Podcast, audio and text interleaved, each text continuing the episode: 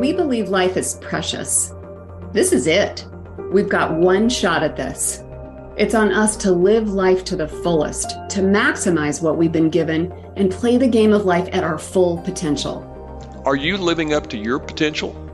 Are you frustrated that despite your best intentions, you just can't seem to make the changes needed to take things to the next level so you can impact your career, relationships, and health? If this is hitting home, you're in the right place. Our mission is to open the door to the exceptional life by showing you how to play the game of life at a higher level.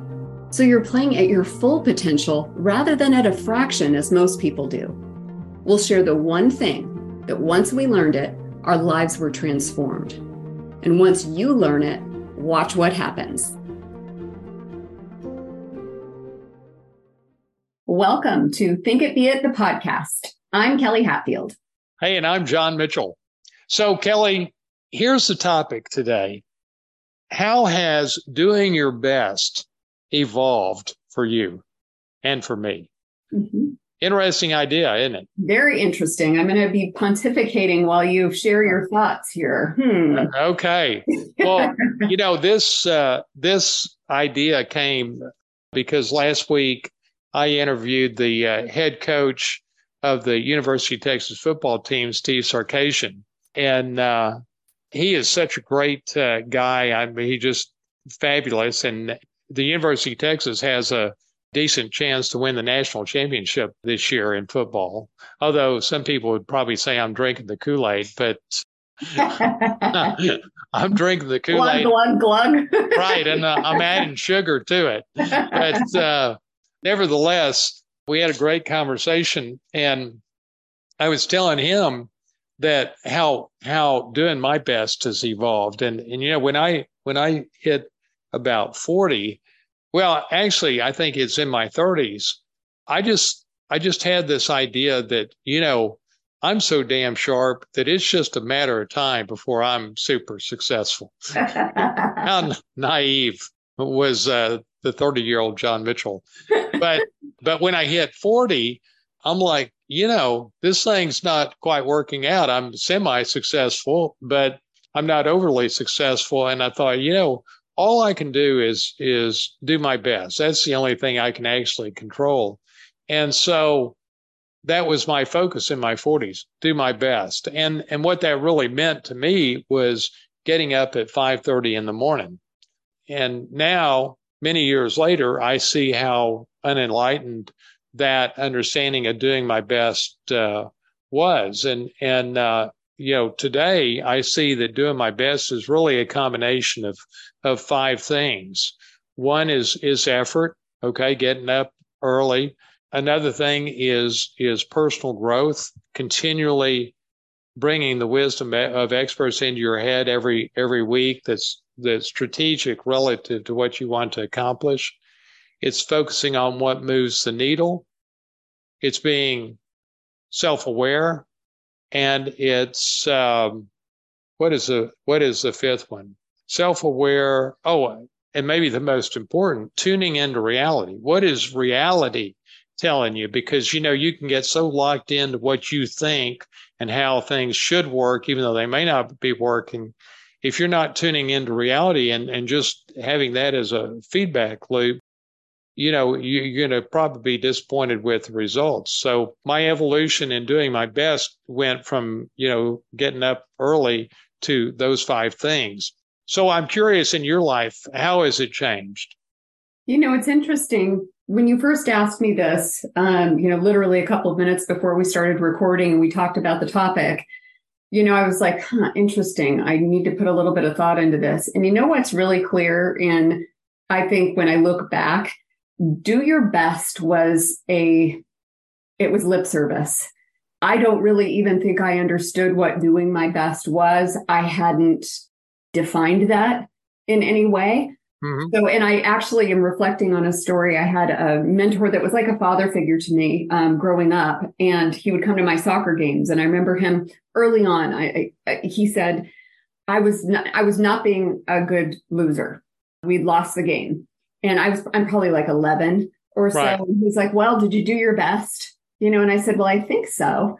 You know, and he said, well, you either did or you didn't. And if you said, if you say, I think so, well, then you didn't do your best. So right. like it was, you know, so it was just, it was a phrase that, but I don't really even think that I had defined or understood what doing my best meant. It wasn't until I think later in life and understanding, okay, well, I need a lot of information to understand what my best is. So first of all, I've got to get around, I've, I've got to get clarity, you know, around who am I? Who do I want to be? What do I want to achieve? Who does that next version of me look like to achieve the things that I want to achieve?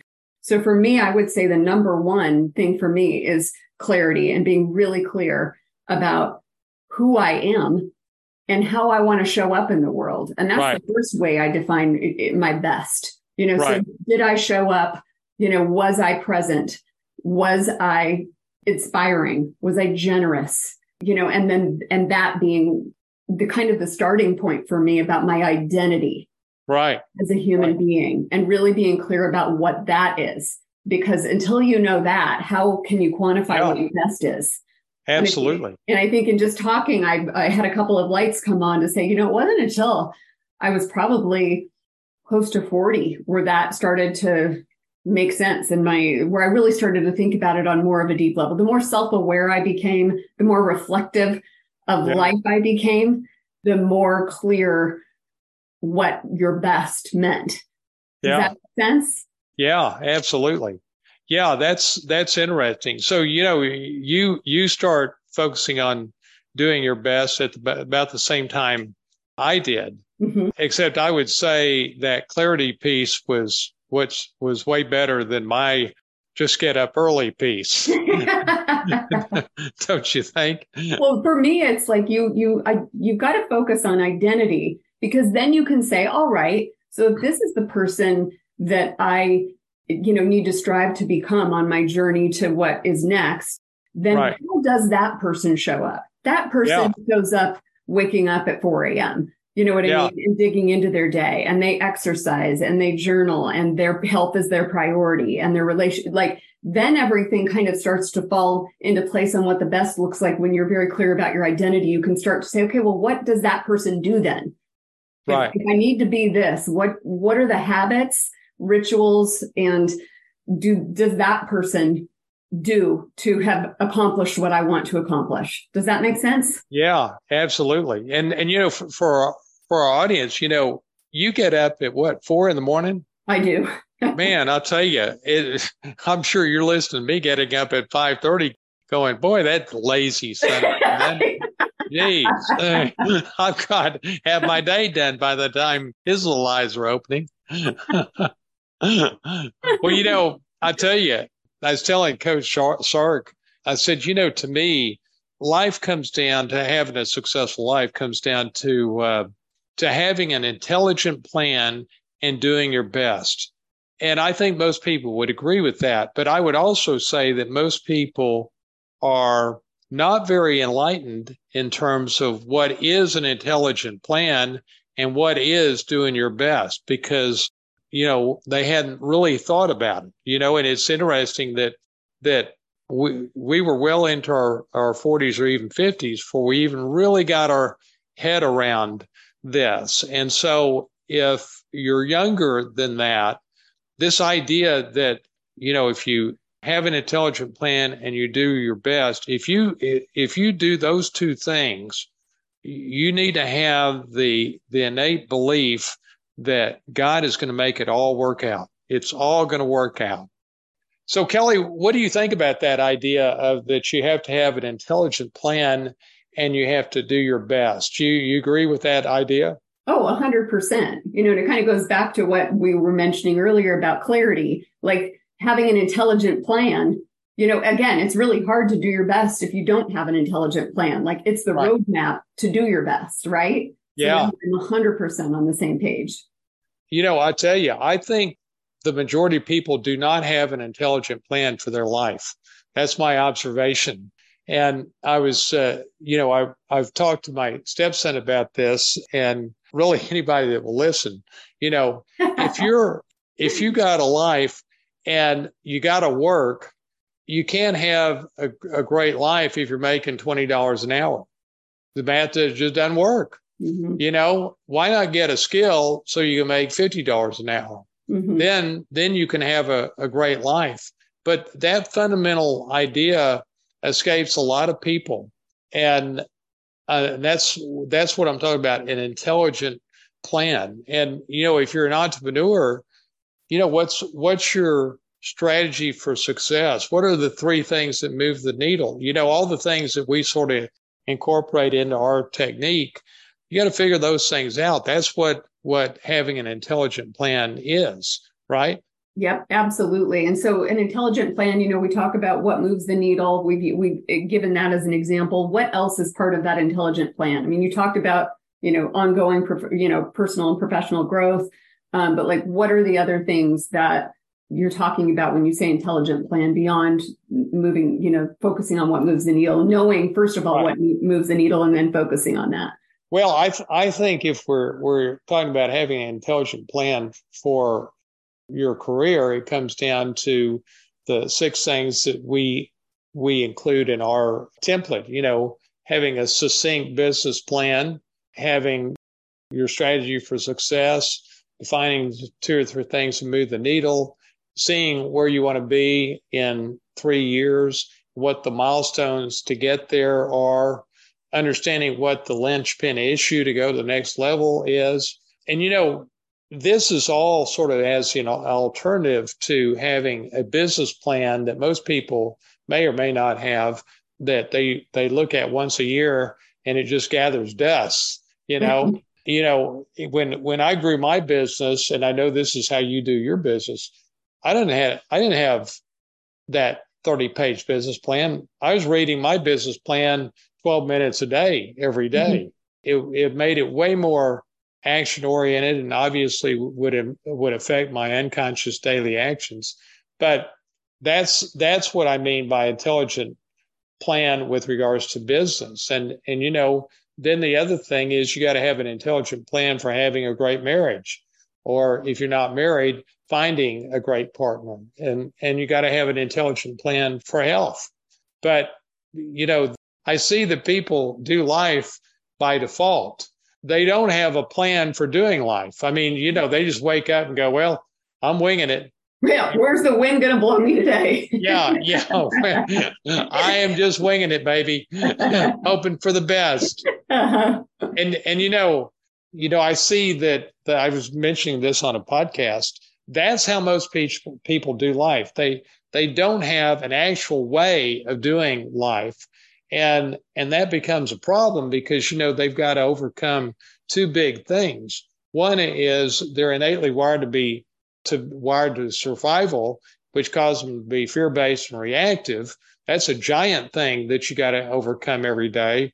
And and the fact that 95% of your daily actions are unconscious. So if those if your actions determine your success in life and 95% of them are unconscious you gotta you gotta gain control of those uh, unconscious daily actions through rewiring your autopilot. But those those two fundamental problems are things you've got to overcome, and you can only overcome them in your morning routine, and and more specifically through that daily repetition, because that's how you influence the subconscious mind. But all that seems immensely clear to me, but and I know it does to you too. But again, it goes back to most people are basically asleep at the switch, in my opinion. Yep, sleepwalking. You know, and right. I think I mean I can relate to that. There have been right. either seasons or a point in my life where I'm like every day is like rinse and repeat. You know yeah. what I mean? Like yeah, where you're just kind of going through the motions and everything. So like I get it. It's easy to fall into that. what our autopilot does, right? It wants us to to be on autopilot and go through the motions. It's way easier. It's trying to conserve energy and to keep you safe and all of that. And so it's easy to fall into those old patterns that don't serve us. Right. You know, I tell you, you you made me realize something oh maybe a year or two ago about how we're wired to not want to change. Yeah. That that we're the subconscious mind does not want us to change and that being wired for survival it makes us adverse to change. That's that's interesting. Yep. That's why it's so painful. That's why people, you know, when you're doing something different where you feel out of your comfort zone and that's part of it. Your brain is making you feel uncomfortable because it's not part of the regular programming. It's not part of the autopilot. So it's like, right. you know, wait right. a minute here. right. So that's well, why the reprogramming of the autopilot is critical. Absolutely. Well, you know, as as we wrap this up, so so so how do we do our best? Well, as applied to our methodology in in our 12 minute day technique, you define exactly what is doing your best to you. And again, you know, I there's five five things in my in my view of what that is. And but and yours don't doesn't have to be what mine are, but you just got to see it with clarity. That's sort of the, the part that you brought to the table. So yeah, absolutely. Okay. Well, I think that's got it for the day. We'll see you next time. Thanks for listening today. If you've had your own aha moment from today's episode, send me or John an email. We'd love to share your epiphany with our audience. So email us at kelly at thinkitbeit.com or john at thinkitbeit.com. In the meantime, live the exceptional life.